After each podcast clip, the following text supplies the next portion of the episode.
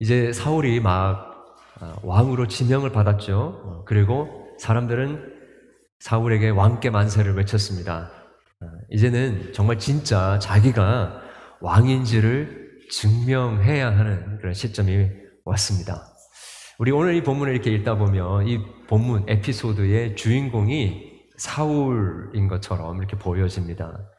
그런데 우리 아, 나중에 이제 좀 더 살펴보겠지만 어, 이 우리 오늘 본문에 전체적으로 이렇게 보았을 때에 그 포커스가 사울에게 있다기보다도 하나님의 영에 있다라는 것을 우리가 보게 됩니다. 여러분 당시 이스라엘의 존폐를 결정할 수 있었던 굉장히 두, 중요한 두 가지 문제가 있었습니다. 이 두 가지 문제는 반드시 해결해야 어, 이 하나님의 나라가 온전히 어, 수립되고 또 왕권이 이제 세워지는 그런 것이었는데 어, 첫 번째는 내부적인 것이고 두 번째는 외부적인 문제였습니다.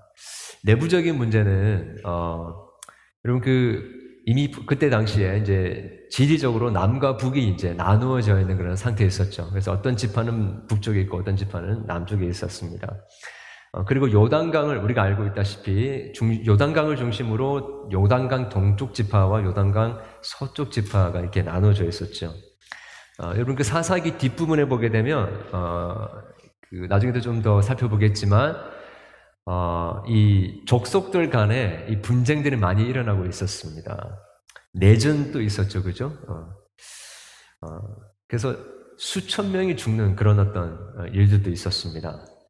어, 그래서 이 도덕적으로 그리고 영적으로 어, 큰 위기에 빠져 있었고 심각한 그 예, 이스라엘 나라 안에 그런 분열들이 어, 있었습니다.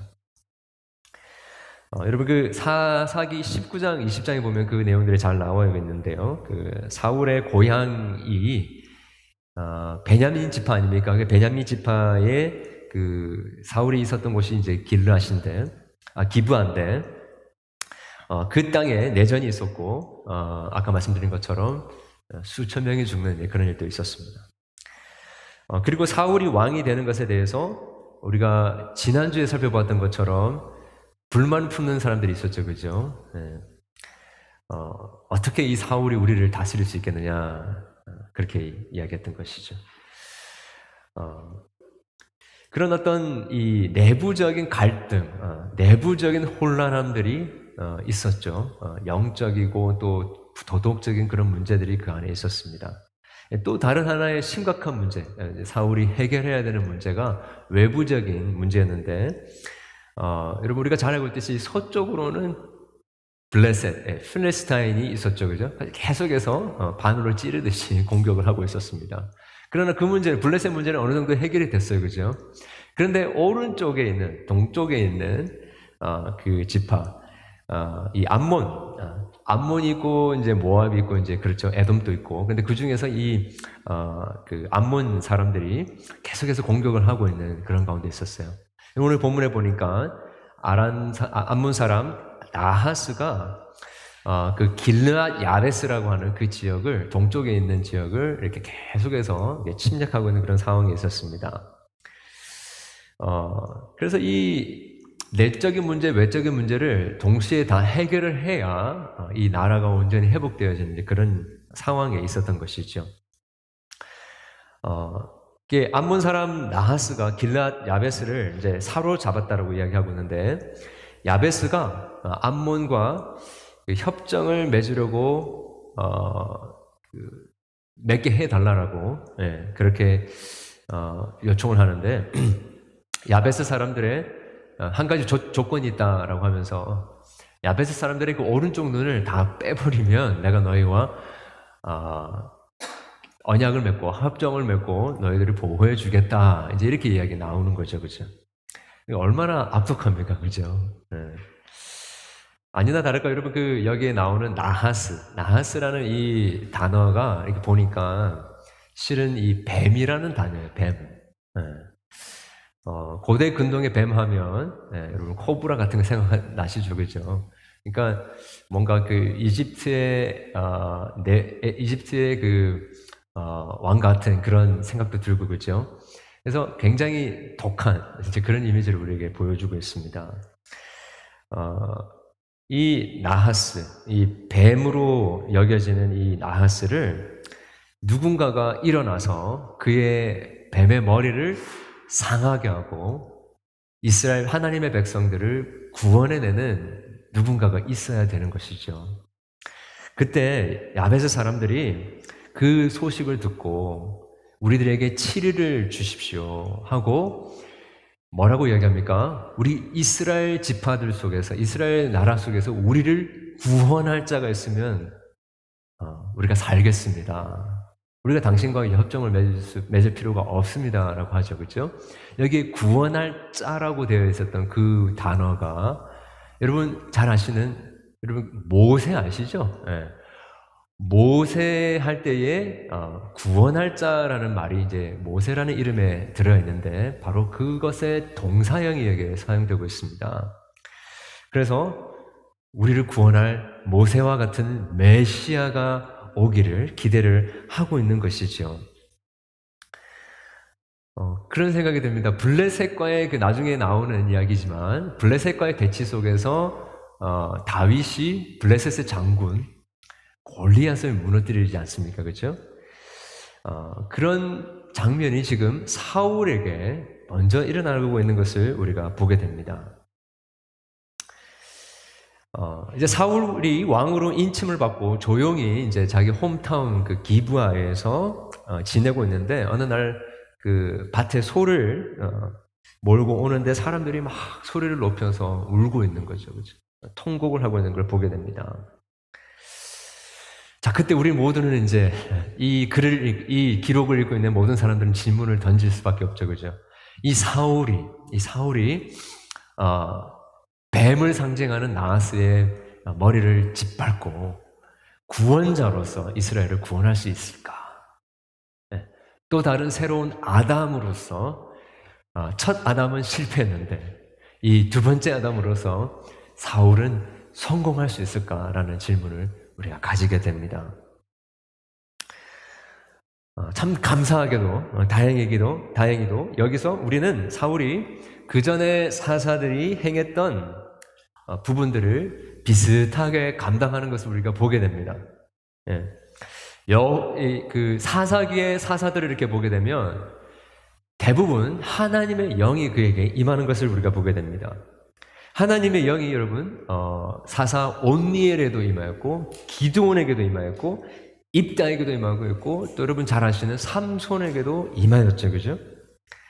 그런 것처럼 이 사울에게도 하나님의 영이 영어로 보면 rush 이런 표현을 쓰는데 급하게 충만하게 이 사울에게 임하는 것을 우리가 보게 됩니다. 여호와의 영이 임한 사울은 이 힘과 권위를 얻게 되고 노를 발하는데요.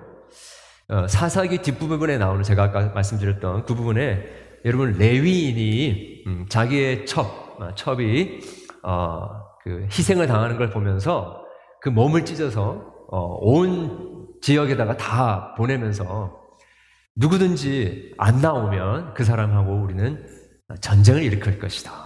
네. 살아남을 수 없을 것이다. 이 사람처럼 찢어질 것이다. 그런 이야기를 했지 않았습니까? 그럴 때에 여호와의 두려움이 백성에게 다 임했다고 했습니다.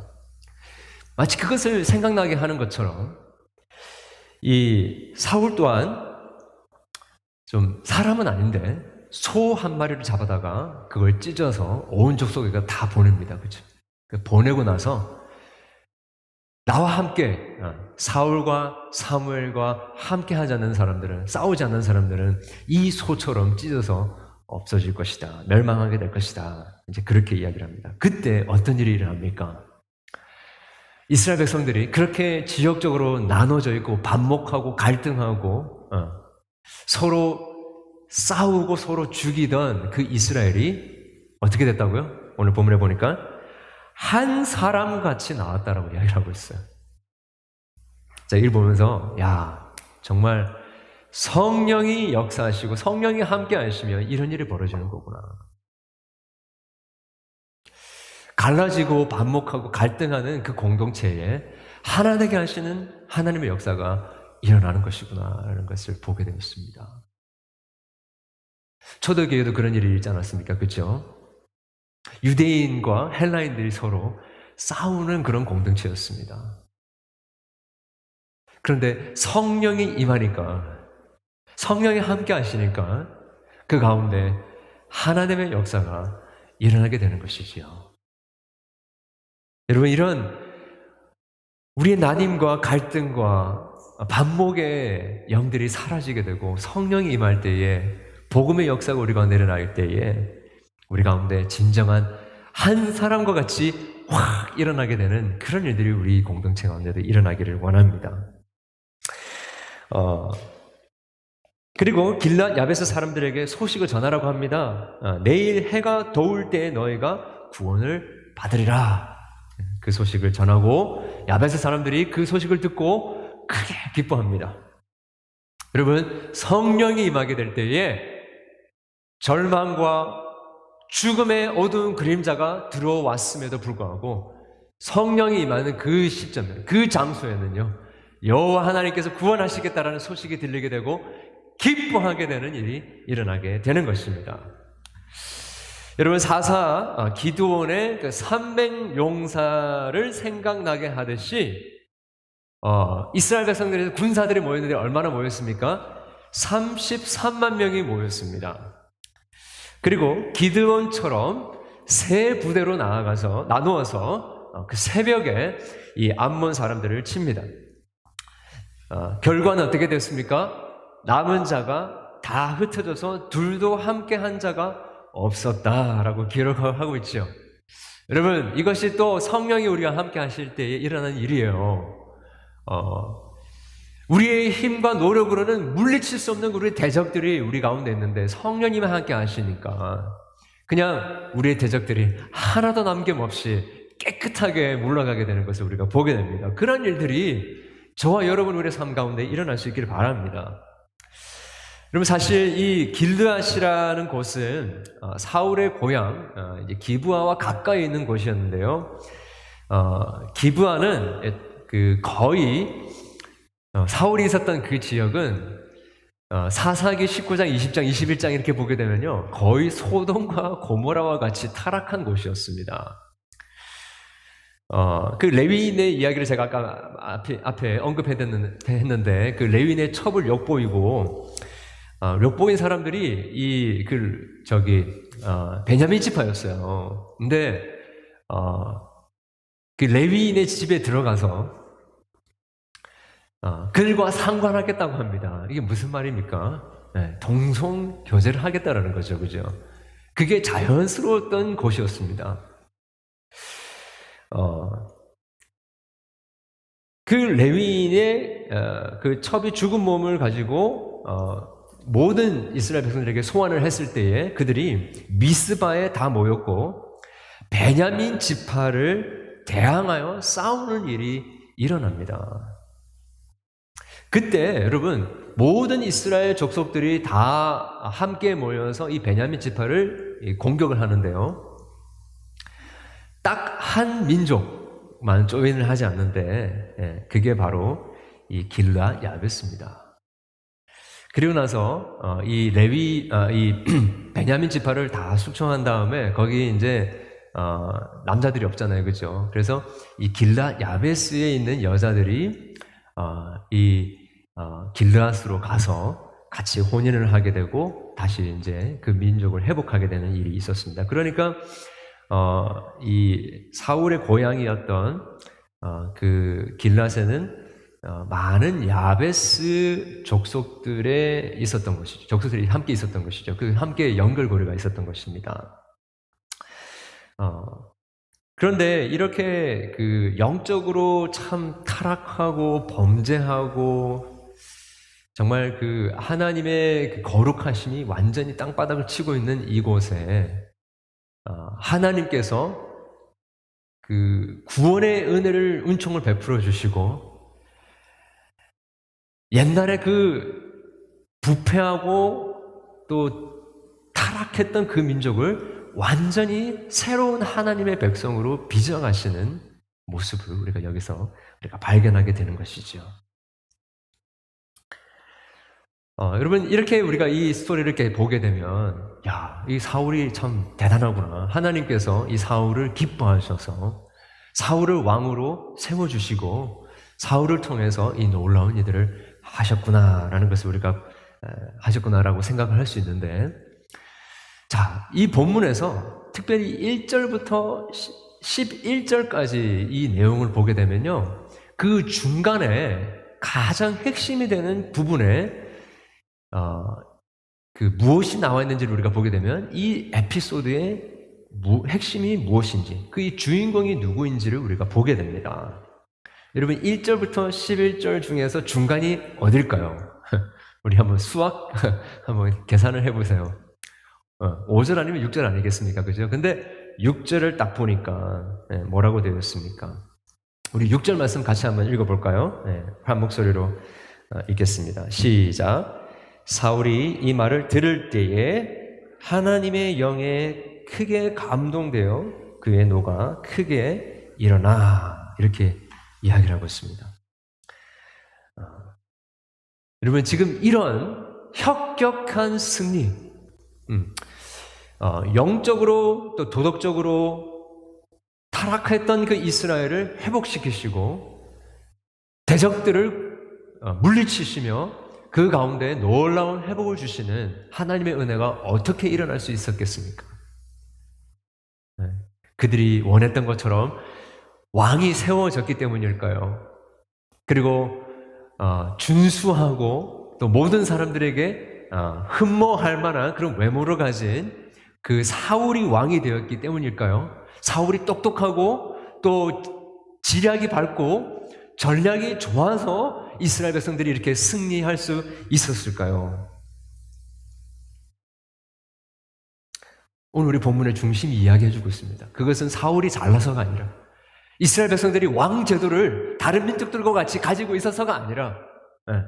다른 사람들이 다 살아가는 것처럼 여러 가지 좋은 스펙을 가지고 있어서가 아니라 그 나라가 성공할 만하니까 성공한 것이 아니라 그 집이 우리 인생이 성공할 만하니까 잘 될 만하니까 성공한 것이 아니라 잘 된 것이 아니라 어떻게 해요?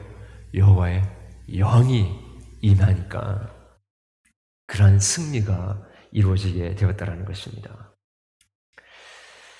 여러분 지금 야베스 길라뿐만 아니라 온 이스라엘을 절망과 어, 두려움에 쌓여져 있었는데 거기서 건져냄을 받고 대적을 이기게 된 것은 사울이 왕이서도 아니오고 이스라엘이 다른 나라들처럼 준수하고 힘세고 또 전략이 탁월한 왕이 있어서도 아니라 성령 하나님이 그들과 함께 하셨기 때문이라는 것입니다. 성령 하나님이 그들을 지금 다스리시고 계시고 그들을 위하여 싸우시고 계시기 때문에 그러한 승리가 일어났다라는 것이죠. 어, 여러분 우리가 어, 실력이 좋고 또 머리가 좋고 예, 또 스펙이 좋고 대학교도 다니고 대학원도 다니고 어, 좋은 어, 학위도 받아서 좋은 직장을 잡고 하면 우리의 삶이 윤택하고 예, 잘살 수 있습니다. 그런데 여러분 그렇다고 우리의 영혼은 영혼에 관한 문제가 해결될 수 있을까요? 예, 그렇지 않습니다. 어떤 의미에서 영적인 것은요, 예. 영적인 거라는 게 무슨 말입니까? 예. 신령하고 뭐 이런 걸 이야기하는 거라기보다도 영적이다라고 하는 것은 하나님과의 관계를 이야기하는 것이죠. 하나님과의 관계를 생각해 봤을 때 여러분 죄악된 우리, 거룩하지 않는 우리가 하나님 거룩하신 하나님과의 관계를 어떻게 회복할 수 있겠습니까? 조금 저희가 어, 열심히 노력을 하고 좀 더 선을 행하고 하나님께 더 나아가려고 하고 좀 더 종교적으로 살면 여러분 하나님과 가까워질 수 있을까요? 그 간격이 좁혀질 수 있을까요? 우리를 향하여 진노하시는 하나님의 그 진노가 해결되고 우리를 하나님께서 사랑으로 품으실 수 있을까요?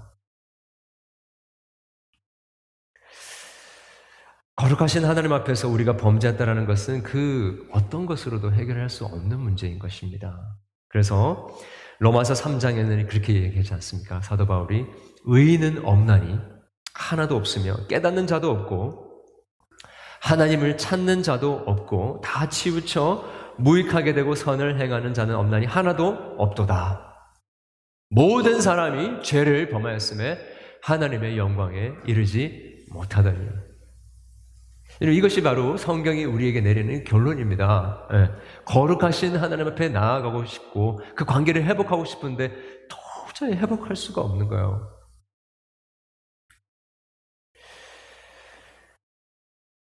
우리가 직면하고 있는 싸움은 그래서 어, 사도 바울이 에베소서에서 이야기한 것처럼 음, 우리의 씨름은 혈과 육을 상대하는 것이 아니요 통치자들과 권세자들과 이 어두움의 세상 주관자들과 하늘에 있는 악의 영들을 상대하기 때문이다 라고 이야기를 하고 있습니다.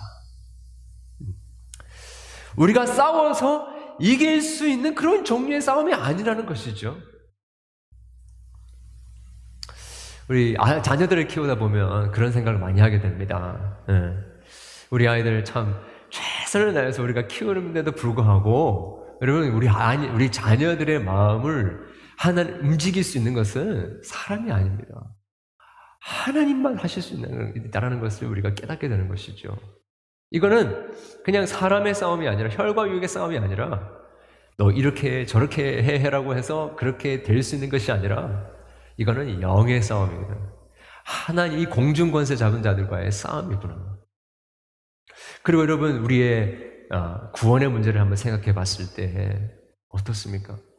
우리 주변에 있는 우리의 가족들, 우리의 우리 이웃들, 우리의 동료들 정말 좋은 사람임에도 불구하고 그들이 지옥으로 갈 운명에서 돌이키게 되는 것 여러분 쉬우 우리가 노력한다고 일어날 수 있는 일이 아니라는 것이죠. 우리가 물론 노력을 해야 되겠지만 그들이 주님 앞에 돌아오고 회심하게 되는 일은요 오직 성령 하나님께서만 하실 수 있는 일입니다. 이 우리의 혈과 육에 관한 싸움이 아니라 악한 영들에 대한 싸움 속에서 하나님이 싸우셔야 되는 하나님이 승리하셔야 되는 싸움이다라는 것이죠. 그렇기 때문에 어, 사도 바울은 에베소서 6장에서 그 우주적 싸움에 대해서 이야기하면서 그러니까 전신갑주를 입으라 하나님의 전신갑주를 입으라고 이야기하고 모든 기도와 간구로 성령 안에서 기도하라라고 이야기합니다. 여러분 바로 이것이 이런 싸움을 싸우는 자들의 자세인 것이지요. 여러분 사실 우리 인생에는 많은 문제가 있습니다. 복잡한 문제들이 있습니다. 그런데 사실 이 모든 이 복잡한 것 같고 많은 문제들의 그 뿌리는요, 다 한 가지예요. 하나님과의 관계. 영적인 문제라는 것입니다. 성령 하나님께서 우리 가운데 이기게 하시는 그 싸움이 아니면 도저히 이길 수 없는 그 싸움, 우주적인 싸움, 영적인 싸움, 하늘의 공중의 싸움이 지금 이루어지고 있다는 것이죠.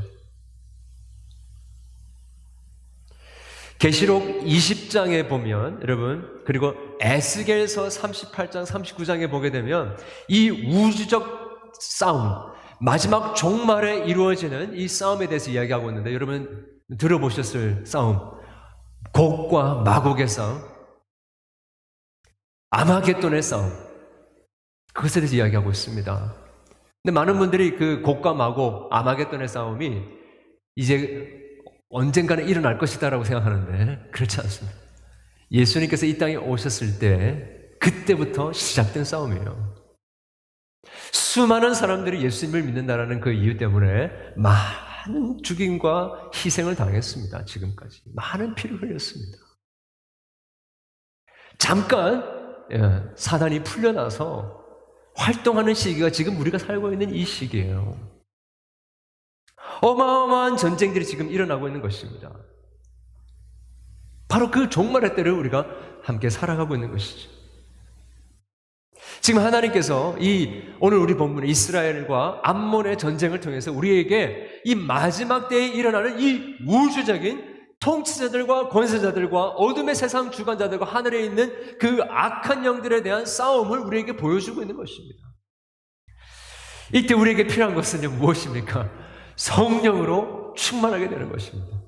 성령이 우리 가운데 오게 되는 것입니다. 여러분, 성령이 임하면 모든 문제가 해결됩니다. 같이 한번 아멘 할까요? 네. 성령이 임하시면요, 모든 문제가 해결됩니다. 네. 성령이 임하면요, 우리는 권능을 얻습니다. 성령이 임하면 모든 대적들을 물리칠 수가 있습니다. 성령이 임하면 막혔던 것이 뚫어지게 됩니다.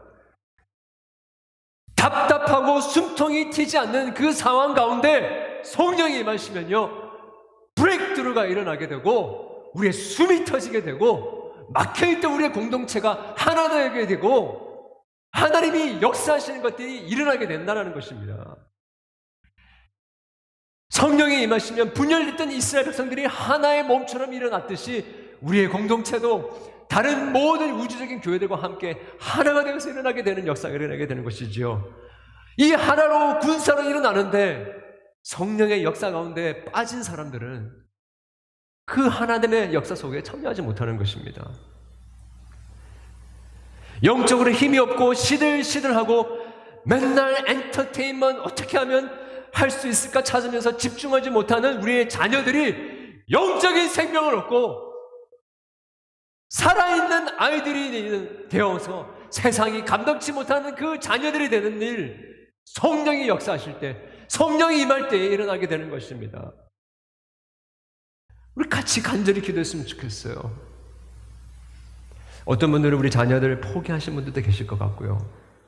또 어떤 분들은 직접 자기가 살아가면서 나는 평생 신앙생활을 했지만 늘 똑같아서 실패하던 싸움 또 실패하고 묶여있던 것에서 자유하지 못한 사람 그대로 묶여서 살고 뭐 다른 거 있겠어 라고 하면서 살아왔던 분들이 계실 것 같아요. 그러나 여러분 성령이 임하시면요 그 모든 것들이 바뀌기 시작하게 됩니다. 회복이 일어나게 됩니다. 훗날 예수님께서 부활하시고 승천하신 다음에 예수님의 제자들이 오순절 날 모여서 기도하는 가운데 성령이 호련히 하늘로부터 급하고 강한 바람과 같은 소리가 있어서 그 온 집에 가득하게 되고 마치 불의 혀같이 혀처럼 갈라지는 것들이 각 사람에게 임하였다라고 이야기를 하고 있습니다. 그렇게 그들이 성령으로 충만하게 되고 성령이 그들 가운데 임하게 되었을 때 어떤 일이 일어나게 됐습니까? 어떻게 하면 두려워해서 이것을 벗어날 수 있을까, 모면할 수 있을까 하고 있던 그 제자들이 담대하게 됩니다. 그리고 하나님의 큰 일에 대하여서 증거하게 시작하게 됩니다. 예수님께서 약속하신 거하고 똑같았어요. 사도행전 1장 8절 오직 성령이 너에게 임하시면 너희가 권능을 입고 예루살렘과 온 유대와 사마리아와 땅끝까지 이르러 내 증인이 되리라 그 일이 일어나게 됐던 것입니다. 모든 사람들이 그 제자들이 하는 이야기를 듣고 도대체 이게 무슨 일이냐? 어떻게 된 일이냐? 라고 외쳤죠. 특별히 갈릴리 어부였던 베드로. 여러분 그 어부가 뭘 많이 배웠겠습니까? 우리가 잘 알고 있듯이. 근데 성령이 그와 함께 하니까 수천 명이 있는 그 사람들 앞에서 담대하게 구약 성경을 가지고 구속사적 설교를 하지 않습니까? 예수 그리스도에 관한 설교를 하지 않습니까? 그리고 3천 명이 회개하고 주님을 믿게 되는 역사가 있고 그들이 세례를 받고 교회를 들어오는 역사가 일어나게 됩니다. 여러분 이렇게 사울 왕에게 성령이 임했을 때 여러분 사울이 뭐 대단해서가 아니고요. 사울에게 성령이 임하게 되었을 때에 그가 담대하게 되고 이 거룩한 하나님에 관한 분노를 가지고 이야기했을 때 하나님의 두려움이 그에게 임하고 그 온 나라에 임하고 분열되었던 나라가 하나가 되게 됩니다. 절망이 소망으로 바뀌게 되고 하나님이 지혜를 주셔서 그 대적을 물리칠 수 있는 지략을 가지게 되는 것이죠. 구원이 임하게 되고 죽음의 절규가 기쁨과 환호와 소망의 소리로 바뀌게 되는 것을 우리가 보게 됩니다. 여러분, 이러한 구원의 승리는요, 이스라엘의 왕이 있었기 때문이 아니라 성령이 함께 하셨기 때문인 것입니다. 교회는 여러분 이것을 놓칠 수 없습니다. 정확하게 이 논점을 바라볼 수 있어야 됩니다. 예수님께서 요한복음 15장 5절 말씀에 나 없이는 너희는 아무것도 할 수 없다. 나는 포도나무에 너희는 가지니 나를 떠나서는 너희가 아무것도 할 수 없다. 그러나 너희가 나와 함께 있으면 내가 너희 안에 거하고 네가 너희가 내 안에 거하면 내 말이 너 안에 거하면 구할 무엇이든지 구하는지 이루어질 것이다. 성령님 안에 우리 안에 거하게 되면 우리 가운데 하나님께서 하시고자 하신 일들이 일어나기 시작하게 된다는 것입니다. 여러분 그 어, 놀라운 전쟁의 승리와 또 구원이 있고 나서 사무엘이 이제 길갈로 가자라고 한 다음에 그곳에서 오늘 본문에 보니까 뭐라고 되어 있습니까? 예. 나라를 새롭게 했다라고 14절을 이야기하고 있습니다. 이게 누구 나라입니까? 사울의 나라입니까? 아니요. 사울의 나라는 원래 없었어요. 그죠? 하나님의 나라였어요. 하나님의 나라를 회복하게 하시는 일이 일어나게 된다는 것입니다. 성령이 그러면 우리가 한번 질문을 던져보고 싶은 그러면 어떻게 성령을 받습니까?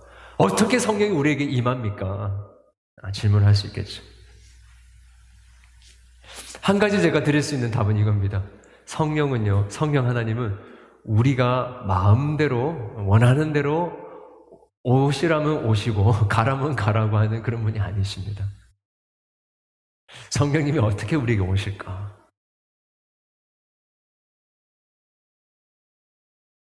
여러분 사도행전 8장에 보니까 어, 여러분 스데반 집사님이 어, 성령에 충만해가지고 말씀을 전하다가 어, 유대인들의 돌에 맞아서 순교하죠, 그죠? 어, 그리고 그 이후에 어, 많은 교회에 박해가 일어나게 됩니다. 그리고 보니까 그 사도행전 8장에 보니까 성도들이 그 박해 때문에 막 흩어집니다. 근데 흩어진 곳마다 복음을 전해요. 그리고 그 어, 사마리아 성에 가는데 빌립이 빌립이라는 집사님이 사마리아 성으로 가는데 어, 그 빌립이 전도하고 또 표적을 행하는 어, 이것을 보면서 많은 사람들이 예수님을 믿고 세를 받는 일이 일어나게 됩니다. 근데 그 중에 있었던 한 사람이 마술사 시몬이 있었습니다. 마술사 시몬이 이 어, 어, 빌립이 행하는 기적을 보면서 그도 예수님을 믿고 세례를 받아요. 그리고 나서 이 사마리아의 사람들이 예수님을 믿고 회개하고 돌아왔다는 이야기를 듣고 베드로와 요한이 요한이 예루살렘 교회에서 파송을 받아서 거기에 갑니다. 가서 도대체 무슨 일이 벌어지고 있는지를 보죠. 근데 거기에 딱 갔더니 베드로와 요한에 의하여서 너희들이 성령을 이제 받아야 된다라고 하고 했을, 외쳤을 때에 그 회개하고 예수님을 믿던 모든 사람들 가운데 성령이 임하게 됩니다. 근데 많은 사람들이 이걸 보면서 자 봐라 예수님 믿는 것은 또 다른 것이고 성령이 임하는 것은 또 다른 것이다 이렇게 보는 분들이 있는데 사실은 그렇지 않습니다. 이 구속사 역사 속에서 이그 어, 사도행전의 어, 특별히 앞부분에 나오는 그 기사들 속에서는 성령님께서 따로 임하는 것처럼 보이는데 실은 예수 그리스도를 믿고 회개하는 자들 가운데 성령님이 동시에 임하는데요. 그것을 좀더 어, 확실하게 보여주기 위하여서 어, 이 사도행전에는 그런 식으로 우리에게 기록을 하고 있습니다. 자, 그런데 여기서 시몬이 베드로와 요한을 통하여서 성령이 임하는 것을 보면서 시몬이 그렇게 이야기합니다. 우리 나도 성령이 임하게 하는 그 능력을 가질 수 있도록 내가 돈으로 살 수 있습니까? 근데 이 얘기를 듣고 나서 베드로가 한 말이 있습니다. 사도행전 8장 20절. 어, 이렇게 얘기합니다. 베드로가 이르되 내가 하나님의 선물을 돈 주고 살 줄로 생각하였으니 내 은과 내가 함께 망할지어다. 하나님 앞에서 내 마음이 바르지 못하니 이 도에는 내가 관계도 없고 분깃도 될 것도 없느니라. 그러므로 너의 이 약함을 회개하고 죽게 기도하라. 혹 마음에 품은 것을 사하여 주시리라 라고 합니다. 비슷한 일이 여러분 어, 처음 예, 사도행전의 그 회개의 역사가 일어났을 때에 어, 보이는데요. 어, 사도들이 이 담대하게 하나님의 복음을 전하는 가운데 초대교회가 이제 세워지고 있습니다. 근데 그 재물을 바치는 그런 일들이 있었는데 그때 아나니아와 삽비라가 성령을 쏘기게 되죠, 그죠? 즉각적으로 그들이 그 자리에서 죽는 일이 일어납니다. 그때 마치 아, 사울이 그렇게 분노로 하나님의 영에 감동되어져서 그렇게 선포했을 때에 온 땅 가운데 하나님을 두려워하는 영이 임하였던 것처럼 이 초대교회 가운데도 두려운 하나님의 영이 임하게 됩니다. 자, 그래서 우리가 여기서 우리가 한 가지 알 수 있는 것은요.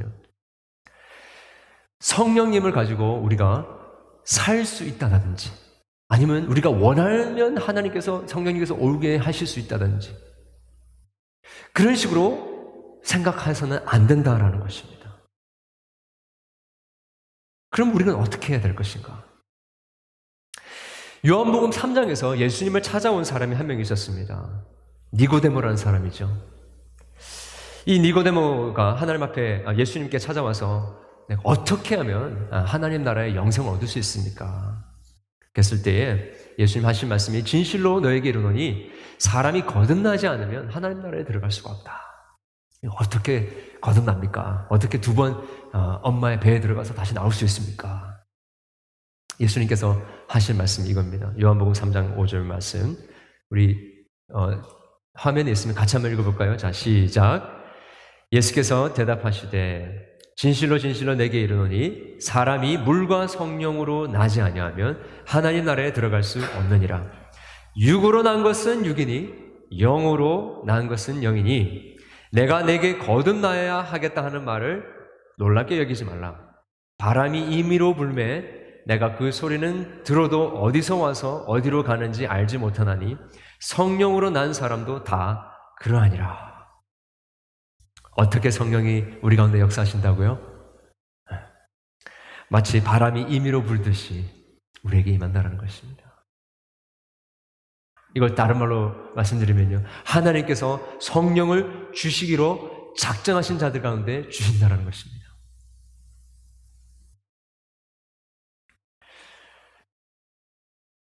그럼 우리는 좀 황당하지 않습니까? 그럼 우리는 뭘 해야 됩니까? 어떻게 해야 됩니까? 그런데 여러분, 놀라운 것은요. 하나님께서 영의 것은 영의 것, 영으로 나게 하신다라고 하실 때에 그 의미가 무엇인지를 사도 요한이 뒷부분에 보면 좀 잘 설명해 주고 계세요. 특별히 요한복음 16장 이후에 예수님께서 이제 승천하시기 전에 예수님 제자들에게 설교하신, 강론하신 그 장면이 나오는데 여러분 거기서 이런 이야기를 하십니다. 요한복음 16장 13절에 진리의 성령이 오시면 그가 너희를 모든 진리 가운데로 인도하실 것이다. 요한복음 17장 17절에 이렇게 말씀합니다. 그들을 진리로 거룩하, 거룩하게 하옵소서. 아버지의 말씀은 진리이다. 사도 바울이 어, 전신 갑주리라고 하면서 공격용 무기로 무엇을 이야기합니까? 검을 이야기합니다, 검. 이게 곧 성령의 검이요, 말씀의 검인 것이죠. 성령과 말씀이 따로 떨어져 있는 것이 아니라, 말씀이 선포되고 말씀이 역사하는 그 자리에 성령이 역사하신다는 것입니다. 그래서 우리는 그냥 혼자 어, 어찌할 바를 모르는 자가 아니라, 예. 성령을 어떻게 우리가 얻습니까? 경험합니까? 어떻게 임합니까? 라고 그냥 내버려둔 자들이 아니라 진리의 성령이 우리 가운데 오시도록 우리는 기도하며 바라며 그 진리 안에 거해야 한다는 것입니다. 하나님의 말씀을 우리가 붙들어야 한다는 것이죠. 여러분, 하나님의 말씀은요, 하나님에 관한 그 지식들을 우리에게 주는 정보가 아닙니다. 성경 말씀은 그 말씀을 우리가 읽고 그 말씀을 우리가 묵상하고 그 말씀을 우리가 듣고 그 말씀을 연구하고 그 말씀을 이해하고 그 말씀을 깨닫는 그 순간에 하나님 말씀을 선포하는 이 순간 하나님 말씀을 우리가 듣는 이 자리에 성령이 임하시는 현장이라는 것입니다. 따로 있는 것이 아닙니다. 물과 성령으로 거듭나지 않으면 하나님 나라에 들어갈 수가 없는데 이 영적인 전쟁을 전쟁 속에서 우리가 참된 승리를 얻고 성령으로 충만하게 되어지고 우리 안에 막혀 있는 모든 것들이 뚫, 뚫어지게 되는 일이 언제 일어납니까? 하나님의 말씀을 듣고 그 말씀을 깨닫고 회개하고 그 말씀대로 믿고 나아가게 되어질 때에 성령이 역사하게 된다는 것입니다. 성령이 임하게 된다는 것입니다. 여러분 이미 벌써 오순절날 성령은 임하셨어요. 그러나 지금 우리가 구하는 것은 그 임하신 성령님이 예수 그리스도 진리의 말씀 가운데 다시 우리 가운데 역사하시고 영적으로 죽어있던 우리들을 살려주시고 막혀있던 것들을 열어주시옵소서라고 간구하는 것입니다. 여러분 성령이 우리 가운데 아직 임하지 않은 것이 아니고요. 다 임했습니다. 예수님을 구주로 고백하는 모든 자들에게 성령이 임했습니다. 근데 그것이 우리 가운데 역사하지 않고 있다라는 것이죠. 똑같은 것을 구해야 됩니다. 진리의 영이 오시면요, 우리가 거룩하게 되는 일이 일어나게 되는 것입니다. 이러한 일들이 저 여러분에게 있기를 원하고요. 사울에게 성령이 임하여서 이스라엘 백성들 가운데 구원과 승리가 있었던 것처럼 저와 여러분에게도 우리 풀만 한인 장로교회 공동체 가운데도 그런 하나님의 승리, 하나님의 회복이 있게 되기를 주님의 이름으로 축원합니다.